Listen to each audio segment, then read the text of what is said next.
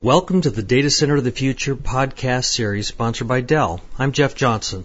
Today we're featuring the second installment of the podcast called A Practical Overview of Managing Thermals in the Data Center. Part one reviewed the components and how they contribute to overall use. Here we talked about things like servers and air conditioning and fans and data center layout. Part two looks at the future. It answers the questions about what you can do today to make your data center ready for what is likely to be huge increases in power consumption in the future. As before, we're talking with Ty Schmitt and David Moss, data center thermal engineers at Dell. Welcome, guys. First, let's start with a broad question. You guys talk with data center managers every day. What are the issues that you see at client sites over and over again that provide simple ideas to improve energy management?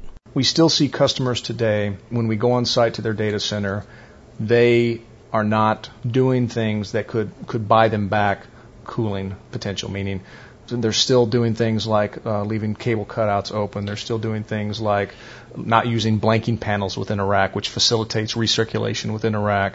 They're not routing cables effectively underneath the floor. They're doing those types of things, and, and they're basically just wasting energy because they're putting a higher burden or higher tax on the cooling infrastructure of the, of the data center. Then you have a level of customers who have done all of those things. They've optimized their environment, and because of the inherent infrastructure in their data center, they just can't support. They can't put higher density product within their, their racks or, or racks within their data center.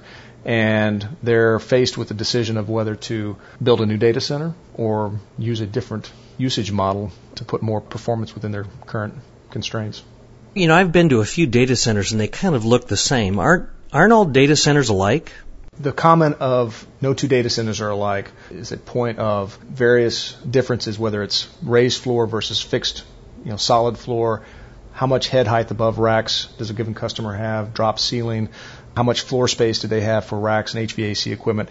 We're doing what we can to understand those different types of cooling solutions, whether they're overhead, auxiliary type devices, liquid cooled racks, higher performing floor mount HVAC units, built in rack heat exchangers, and so forth. One solution may apply directly to one customer, may not apply to the next customer because their environment's different. We certainly hear a lot of press lately about cooler and lower power processors and computers. But how much will cooler chips impact data center overall? Cooler and less power don't necessarily go together. And what I mean by that is picture system. You've got hard drives in front, some typical rack product, and you've got processors and chipsets and things as you go from front to back through the product. Each one of those elements consumes power, dissipates heat, and that builds up as you get to the back of a system. A lower power part helps that effect, meaning if I'm dissipating 100 watts upstream from memory, and memory is the hardest thing I have to cool in the product, if that same thing is only dissipating 50 watts, that makes my job potentially easier at the system level if that's my most difficult thing to cool in the product. One thing that needs to be understood is that lower power doesn't necessarily mean lower tax in cooling. And what I mean by that is what we see is some components, when their power gets reduced, so does the temperature at which they have to be cooled too. That can make the difficulty to cool that product as difficult, or in some cases more difficult. So even though it's a lower power part, it's harder to cool I either have to apply more forced convection to cool it or I need to come up with a more unique cooling solution on that component. So in some cases, I'm consuming more. I may trade off 10, 15 watts at a component level to 10 or 15 watts of cooling to cool that component cooler. For the most part, lower power, good. Managing power, lower, good. Cooler chips, not necessarily good, but going in a better direction that they have. Are there things that data center managers should be thinking about today as they build new data centers that will help them anticipate power and cooling demand in the future? Generally speaking, a customer needs to understand their usage model, the type of product that they want to deploy, the type of performance that they're looking for out through time. Then they need to understand from their equipment providers, and that's not a statement of just computer makers, but also HVAC providers, air handlers, and so forth, what data they can get from those suppliers. Three years from now, how much airflow do you expect to consume? How much power do you expect to dissipate? What is the performance level of your HVAC equipment out in time? And if they're wanting to build a data center to last five years, ten years, they need to understand there's a power trend, right? There's an industry power trend. It's a trend that to some level uses Moore's law. understanding future technologies and where technology is going from a chip making standpoint and, and other commodities gives a rough idea of where power consumption is going to be five, ten years from now. Matching that with equipment provider data is key in understanding, you know, building the legs for a data center in place, right? You also have to understand how much you're willing to pay for power. There's also cost for power trends as well, right? So you used to pay five, ten cents per kilowatt hour. Maybe five years from now, that's going to be 20, 25 cents per kilowatt hour.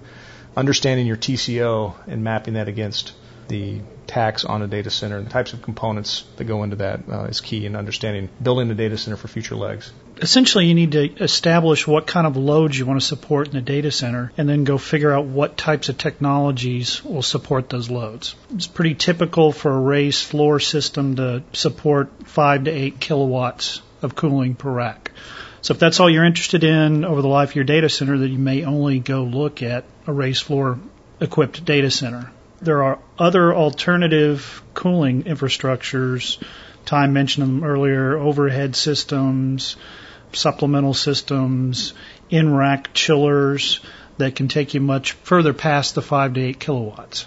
So you really kind of have to plan for the life of the data center and plan upgrades if you want to go past your initial loading level, and then plan for completely disruptive type technologies like liquid cooling. So if you are building a new data center today, you might want to put in a bunch of spare chilled water taps that you could tap into later, you know, at some point. At the room level, there's lots of things that potentially can improve efficiency. Just product choice is one way that you can improve efficiency. Newer CRACs, computer room air conditioners, the the large HVAC components we've been talking about for the raised floor, uh, have just recently inter- introduced variable speed air movers, variable speed blowers. Those can drastically reduce the amount of power that is consumed by the air conditioning component. Other choices, uh, supplemental systems such as some of the overhead systems, operate a bit differently than most air conditioning systems in what's considered 100% sensible range, which negates any energy lost in the condensation process that most air conditioning has inherently. So by choosing to use that for some or most of your cooling, you actually are picking a more efficient vehicle for cooling. Liquid cooling, anytime you can bring liquid closer to the components, even if it's just liquid at the rack and generating chilled air in the rack, is a more efficient way to cool. There are ways to increase the cooling efficiency at the room level the statements that we made earlier on about doing things to help provision all of the generated cool air to the fronts of the product so that it's not being dissipated into a hot aisle, for instance, or being recirculated around in the room. Those types of things will improve the efficiency of the room overall. Yeah, best practices. There's a lot of low hanging fruit out there. Data centers just not abiding by best practices, maintaining the biggest separation between their hot and their cold aisles, and using blanking panels within the racks to keep internal rack recirculation from happening, filling in cable cutouts, uh, the air gaps around cables, which which allows air to escape in the hot aisle where you don't want air.